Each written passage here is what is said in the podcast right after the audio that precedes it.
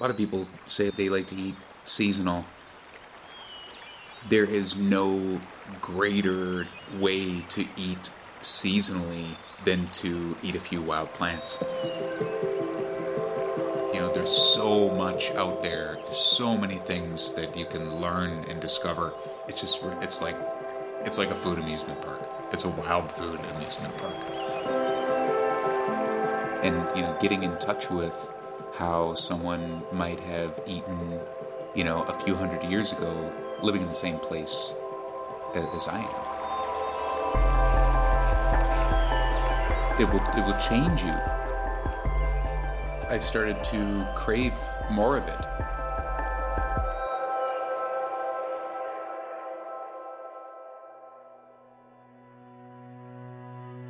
Welcome to the open air.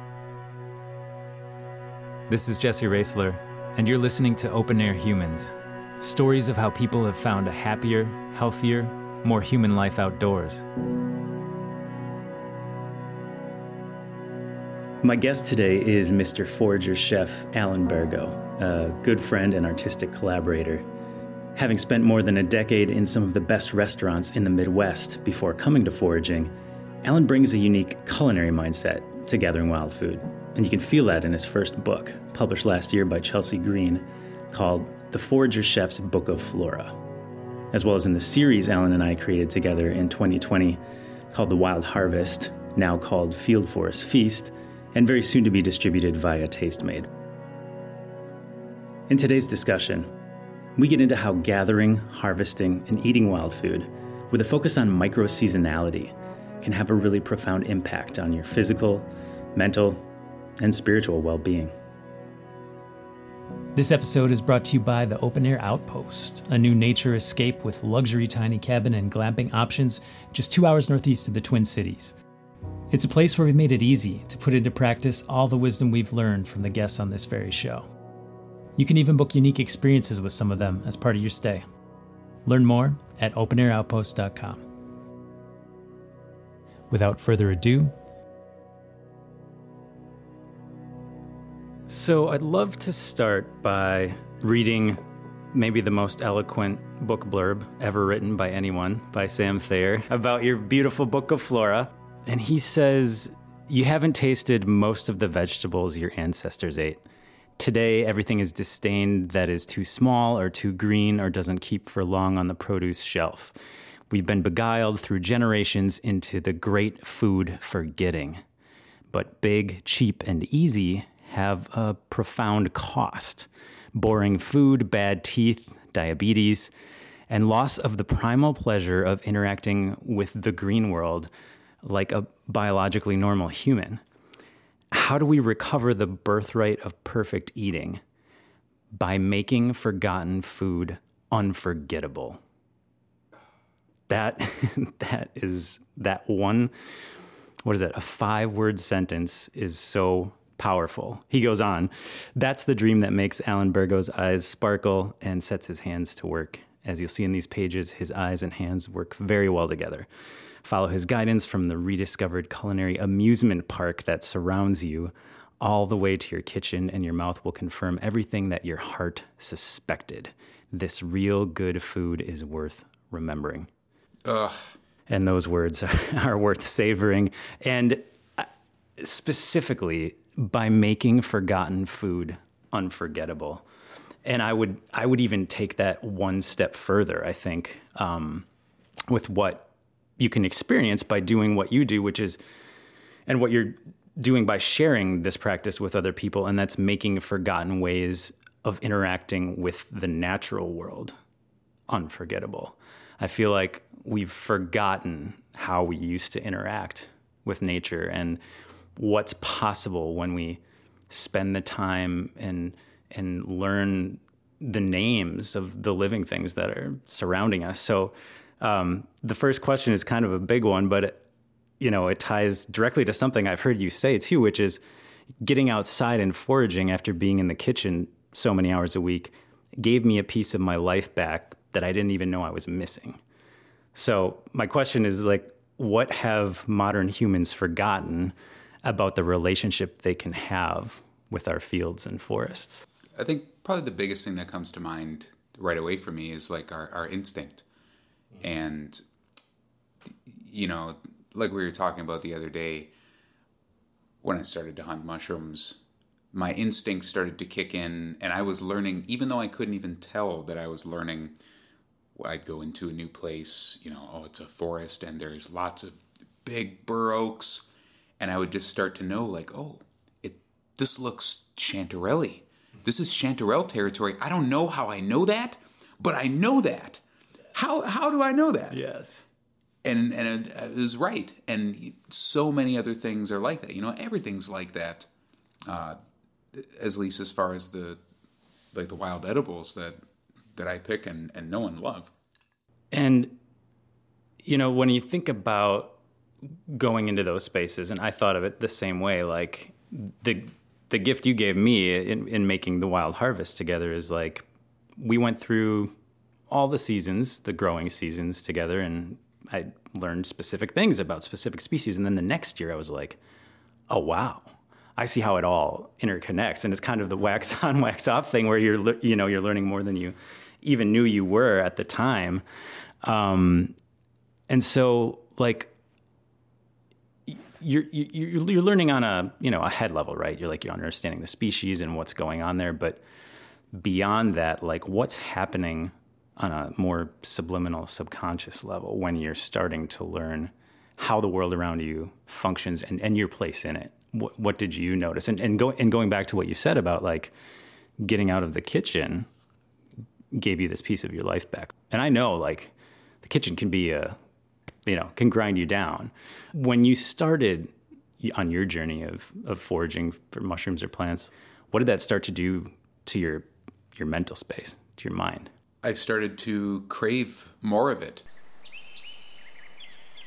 I started to crave kind of that flow state where when I would go out, I would go out before my shift started. I showed up early for all my shifts. Uh, this is back when I was at Heartland in St. Paul before that closed. And I'd, I'd go out in the morning before my shifts, and I would completely forget about you know you start finding a few mushrooms and completely forget about time and space or it, hopefully not when I have to go back into work but if I found there was a couple times where I found really big patches really big flushes and I had to call and say hey boss I'm going to be late but I'm bringing mushrooms. Uh, you know you start to just kind of lose yourself. And I found that I was a much happier person I found that I was more pleasant to be around if I had been outside that day. You know, kind of another one of those like subliminal things. Like I don't know what's going on, but it, it this is probably better. People aren't getting as angry at me. And you know, you said like you'd stumble on a patch, and it like that's the other thing is it, it does is like it's working on you in a subliminal way, but the act of doing this is not only sort of profound in a unique way, but it's like the fun of a kid again on a treasure hunt right, is the flip side of it, right? So not only are you getting out there and having your mind refreshed, like let's talk about that part, the treasure hunt, hunt part. Yeah, that was that was one of the favorite my favorite parts about doing the wild harvest with you was getting to see someone else see things for the first time and ha- and having it be someone that appreciates food cuz I could really tell like you got it, you know? I brought you to the secret matsutake patch, and, and, you understood how you know how special of a thing that is, and all the other stuff that we picked. You know, but to see someone else see it for the first time and to really understand, I mean, it's it's something special. I'd love to actually play the first minute of the very first episode that we did because there's ideas in there I'd love to draw out and dig deeper into. Spring is really a restorative, almost magical time of year. After being cooped up for a couple months, you go outside and there's this rebirth. The fact that whatever happens in the world, spring is going to come. Everything will be green again, even though it can look really desolate during the winter. It's like seeing an old friend and it's exciting. So, two things in there. Um, no matter what's happening in the world, spring is going to come. And we were making this first episode in April of 2020. So there was a lot happening in the world, and we needed a spring to come real bad because um, nobody knew what was going to happen there. The idea that there's this part of nature that can bring you joy that nothing can shake. Like the world can take a lot away from you, but there are these cycles and these things that are going to happen. And no matter what else is going on, you can count on that and it's going to bring you joy is an amazing concept. Um, and also, how you say spring is going to come again. And when it does, it's like seeing an old friend again. Um, when did plants start becoming friends to you? Um, and like, like, how did that happen? And when did when did they sort of take on that character and quality? Well, I think the plants came to me when I needed them, and that was when I couldn't find mushrooms. Uh, I started to pay more attention because I knew, like, oh, there's so much more out of here. There's so much more out here. I, I know there is, but today I got completely skunked, and there was no morels, or there were no chanterelles, or lobster mushrooms, or what have you. And eventually, I started just saying, you know, oh, I just don't ever want to go home empty-handed and I started to get to know the plants around me that I could eat better. Uh, I'm kind of lucky because I live on a farm where I can open up the door and throw a ball and hit a patch of nettles. I can walk five feet out the door and there's nettles, you know, uh, and all kinds of different things. And so, were nettles were maybe one of the first, and then once you started identifying plants, when did you get come to the point where? Because I, I I really felt it the year after I learned who they were, and the next year I was like, oh, I know who's coming next uh-huh. week. I know uh-huh. who's coming next week. like, when did that start to happen for you? And then talk me through like the joy and giddiness of waiting for your your favorite friend to show up, who you haven't seen in a year.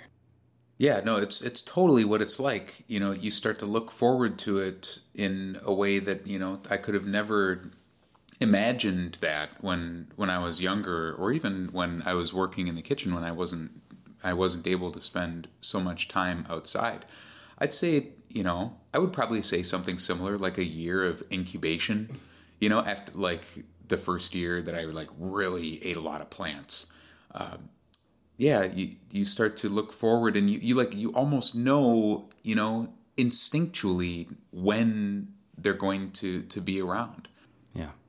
I think you start seeing the other signs, and that's the that's the wax on, wax off thing, right? Is like you start to learn what happens in tandem and what those relationships are, and when things are when things are going to show up. Um, and obviously, I think, like you said, the most mm, revelatory one are like the first green things of the year after a winter. And for someone who hasn't ever done this, hasn't foraged, I'd love it if you would just like walk us into the forest in April. What do you see happening? What what species are you seeing?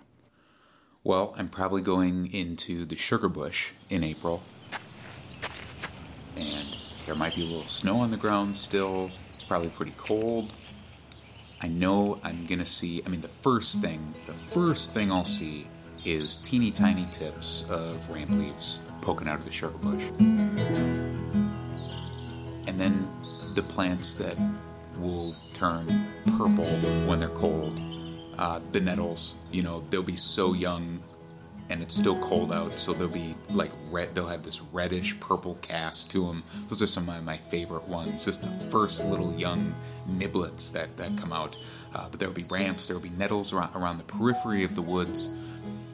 There will be spring beauty, and there's probably going to be chickweed. The watercress will be really bumping at that point in time because that'll that'll get going as soon it's going right now even with the snow on the ground it's just kind of under the water but that'll get really vigorous uh, once spring starts.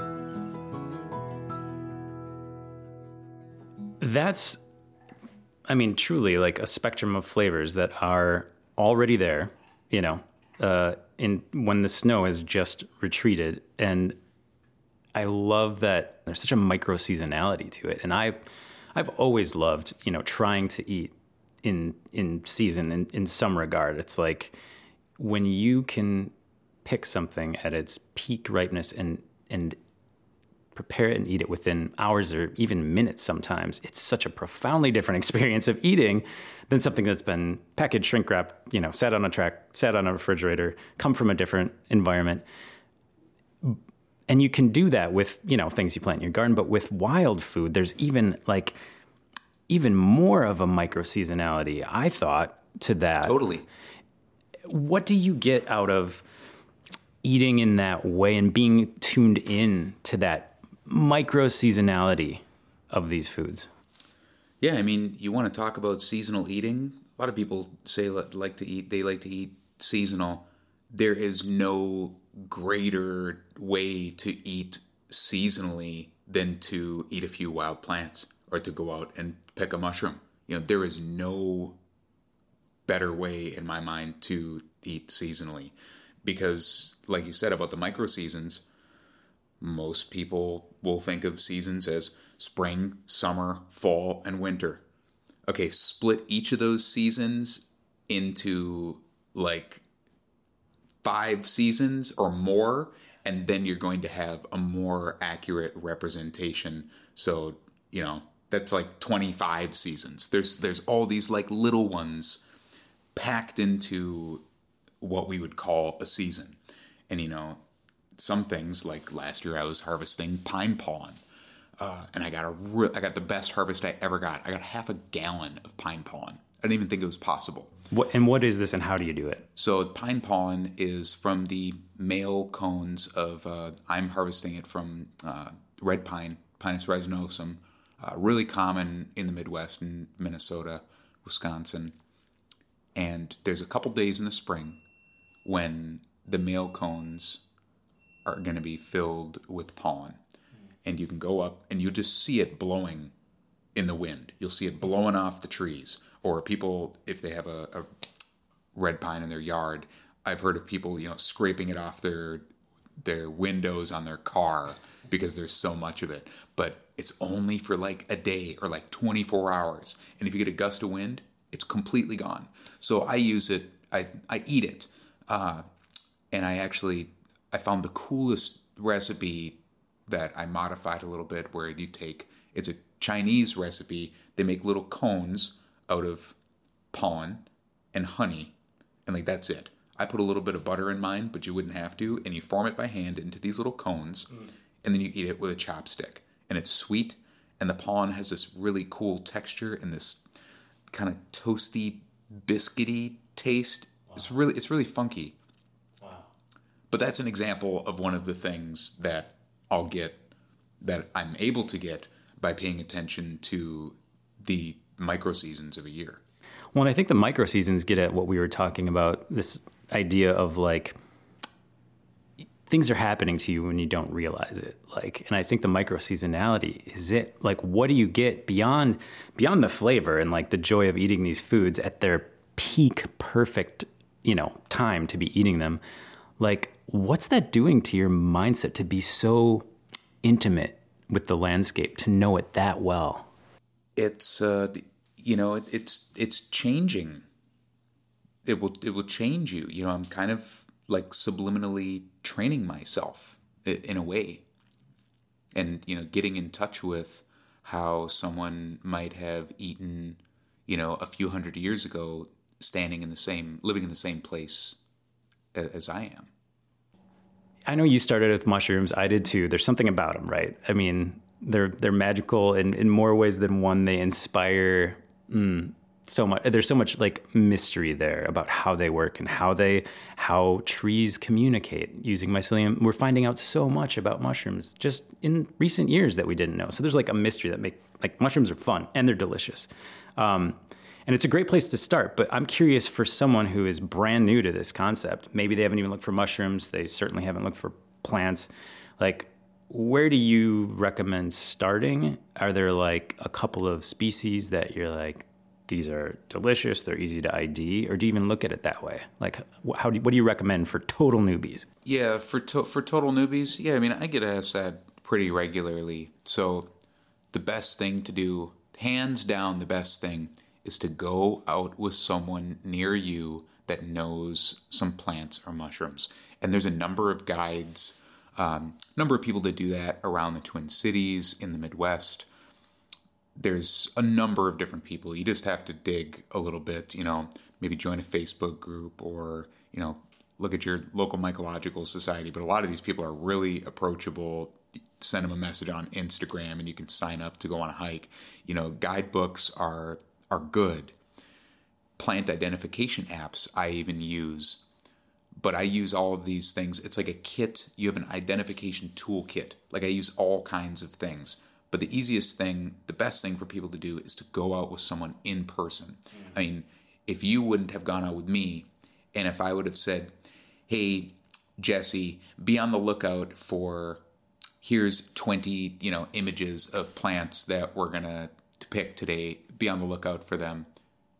And then you're going to eat them and I'm not going to be there they would not you would not have been eating any plants. It's a huge it is a huge step and an under, understandably intimidating step mm. to look at a picture in a book or a picture online and to look at something in front of you and then cook that and put it inside of your body when there's all this stigma around wild food like you're going to poison yourself and you know there's toxic species poisonous things you know whatever all of that it's a big ask to it's a big jump to look at something online or in a book and just and to think that you can know it because it's also it's also really common for people to have a plant that they want to be an edible and to try to make it fit into a box. Um, Sam talks about that, I think, in one of his books. Uh, so it's a tendency people have. They try to make something fit when it isn't. Um, but really just going out with someone that knows in person is the abs it's like speed learning you know? Mm-hmm. You know how fast when once i showed you a couple things i mean you got you got it and now you're not going to forget ever you right. know? Right. once you see it in person. So you can you can learn by you know watching youtube videos and reading guidebooks but it will be slower. It will be a lot slower than if you go out in the field with someone and this is coming from you know i coming from me i'm a person that learned from guidebooks.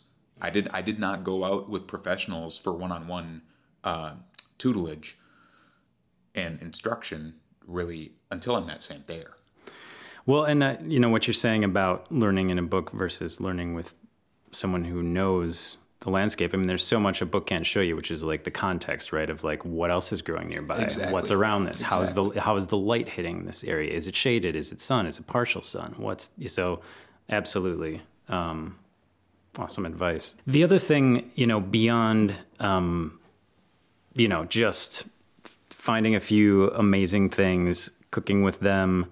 There's, I think, a really fun way that once you do a little bit of this, you want to take it to the next level. And something I've always been fascinated with is this concept of terroir that people talk about with wine, but we don't talk about it with food, I think, as much as we, we could or should. And talk about like where we are, wild rice. It grows here. It has a specific flavor. Winona LaDuke says she can taste what lake wild rice came from. Um, and I, I believe that. But there are so many foods like that. And I love when a food can tell you about where it comes from. And you created this dish that to this day is the best sweet thing I've ever put in my mouth, which is the Pine Barrens, which is a place. Yes. Um, and you pulled elements and you put that place on a plate. Tell me, tell me how you did that. And what is the Pine Barrens? We go where we go. It's Jack Pine Barrens. So it's an area that's managed. It's burned and it's kind of a landscape that revolves around fire. So you have all of these plants that really like to be in places that have been burned recently. Blueberries are kind of the king there, and you're going to get the best harvest uh, in recent years after it's been burned. And Native Americans used to manage the barrens and burn them, um, but people stopped burning them and then we tried to put like big red pine plantations in there and then people would wonder where'd the blueberries go mm. oh where did the there's no more grouse and eventually people understood oh well it looks like you have to manage the barrens and you can't just make it into timberland mm-hmm. So the places that have been burned are going to give you the best uh, crops of blueberries. And around the blueberries, when we're when we're in the barrens, there's other plants too. I mean, across the street from where we pick the the blueberries, we got all kinds of chanterelles that one year, just a stone's throw. But right directly next to the blueberries, you're going to see a bunch of different things. You're probably going to see some service berries, which are great mixed with blueberries. And you're also going to see hazelnuts. And then while you're walking, you're going to smell sweet fern. So I thought to myself, The best smell in the world. one of the best My, my for sure, for sure. Uh, so I thought to myself when I, when I was up there by myself, you know, in that flow state, just like gre- greedily picking blueberries and stuffing my face full of them in the hot sun. Oh, I can just picture it now.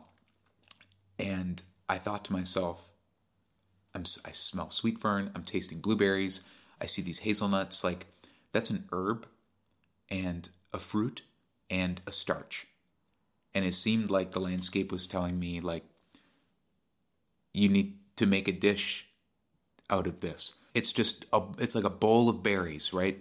I just take the fresh wild blueberries. They've never been frozen. They've never seen a refrigerator, and I make cookies from hazelnut meal, like amaretti, and I kind of crush the amaretti up a little bit in a mortar and pestle, and then I make a custard uh, scented with sweet fern, and I pour the sweet fern custard over the blueberries, and then I put some of the crushed hazelnut cookies on top, and you eat it.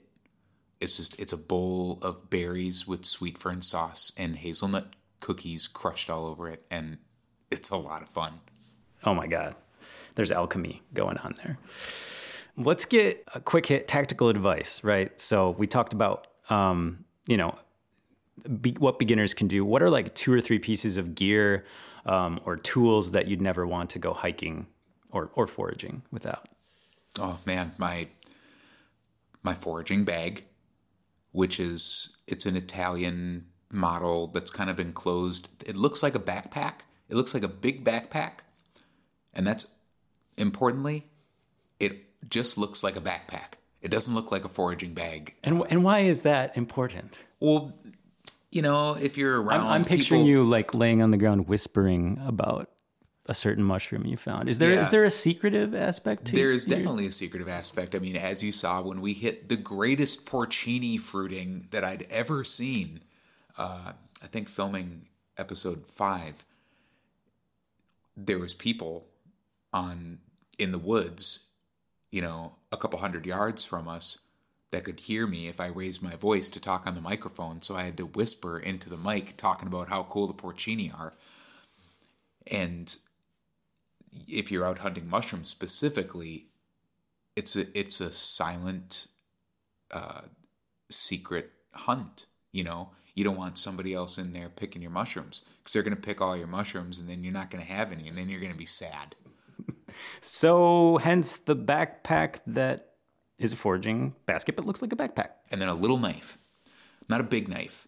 Uh, when I first started, I mean, chefs are knife freaks, and I'm no different.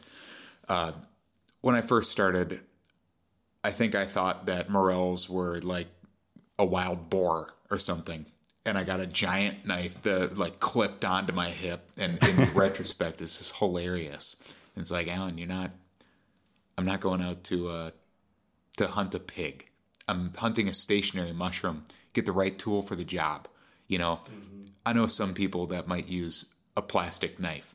Uh, I like a little fixed fixed blade, but you know, really anything that's small, a couple a couple inches long. You don't need something big, something that'll fit in your pocket. That's not going to get in the way. But you just need you need something to trim and clean things in the field. And then, for me personally, a scissors.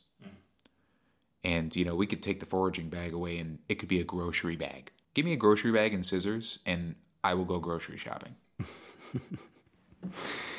That's great. It doesn't take much, right, to get started. No, get out the there. the the, uh, the barriers to entry with foraging are extremely low. And uh, extremely accessible cost wise. I always love you say nature's free grocery store. It is. Um, what are you reading now, or have you read recently, or a book that you keep going back to, whether that's about nature, the outdoors, or wild food that's that's really inspired you? Well, I mean, all of Sam's books. I I consult Sam's books, you know, probably like on a weekly basis. Sam Thayer. Uh, I think I have one on the table here. This is a favorite of mine. It's Piante Spontanee do So Alimentare. And it's a book in Italian all about cooking with different wild plants in Italy. And most of the plants, it has it is a large list of plants that they're cooking from here. Most of them are in the United States. Most of them are in North America. So it's pretty easy to look at this and and get just great ideas that I can that I can use at home for different ways to cook with wild plants.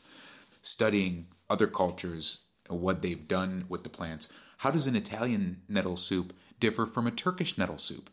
Those sorts of like little differences, they're really exciting to me because then I can make something completely new by following someone else's direction. And then start uncovering like oh there's, there's a different story about this or they do something this way uh, because it does xyz you know there's all these different layers. It's more than food you know? I'm i'm learning about wild food traditions of someone around the world by reading a book is you know it's pretty cool. And it's one of the kind of ancillary benefits of what i do. It's so layered in that way. It's like you get the surface level joy of getting outside, the treasure hunt that makes you feel like a kid again, the cooking element, you're literally pleasing yourself through one of the basic human desires to eat. And then, yeah, you can go and look what did other people do? Because every indigenous culture, no matter where in the world, turn the clock back, what, 200, 100, 200 years? That's where most of the food was coming from. And then I love that so much about like everything that you post and create is like taking inspiration from all these different cultures and thinking like what can we do with what we have here based on that knowledge and bringing that knowledge back which is how we are making forgotten food unforgettable right? Yes absolutely. Is there anything else that um, you'd like listeners to consider when they either you know pick up your book or a book on plant id or they go out with someone about foraging or, you know, wild food? It's, well, I would say, I think the biggest thing to know is that there is a hidden food amusement park all around you. You know, it's really, it's really true. And once you see one thing, you know, you're gonna see more. And it's just like, it's like kicking a rock and finding out that there's a glacier underneath or a mountain underneath. You know, there's so much out there. There's so many things that you can learn and discover. It's just, it's like, it's like a food amusement park. It's a wild food amusement park.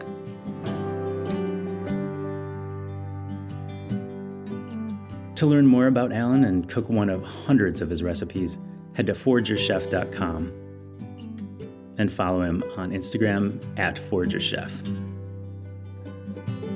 Pick up his book, The Forager Chef's Book of Flora, at any major or culinary bookseller. And stream our show Field Forest Feast beginning April 13th, 2022 on Tastemade via tastemade.com or wherever you stream content.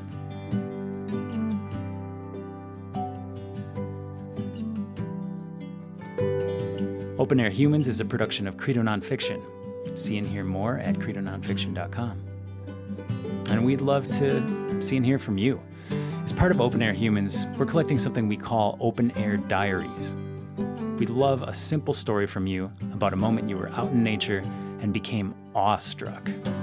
Tell us about a time you experienced something that made you feel a deeper or more profound connection to the world around you. If you'd be so kind to record that story, on your phone is great, and email that audio file to openairhumans at gmail.com. We'll be collecting these and playing one at the end of each episode moving forward. We'd love to hear from you. Thanks for spending your time with us and sharing your life with us. out here in the open air.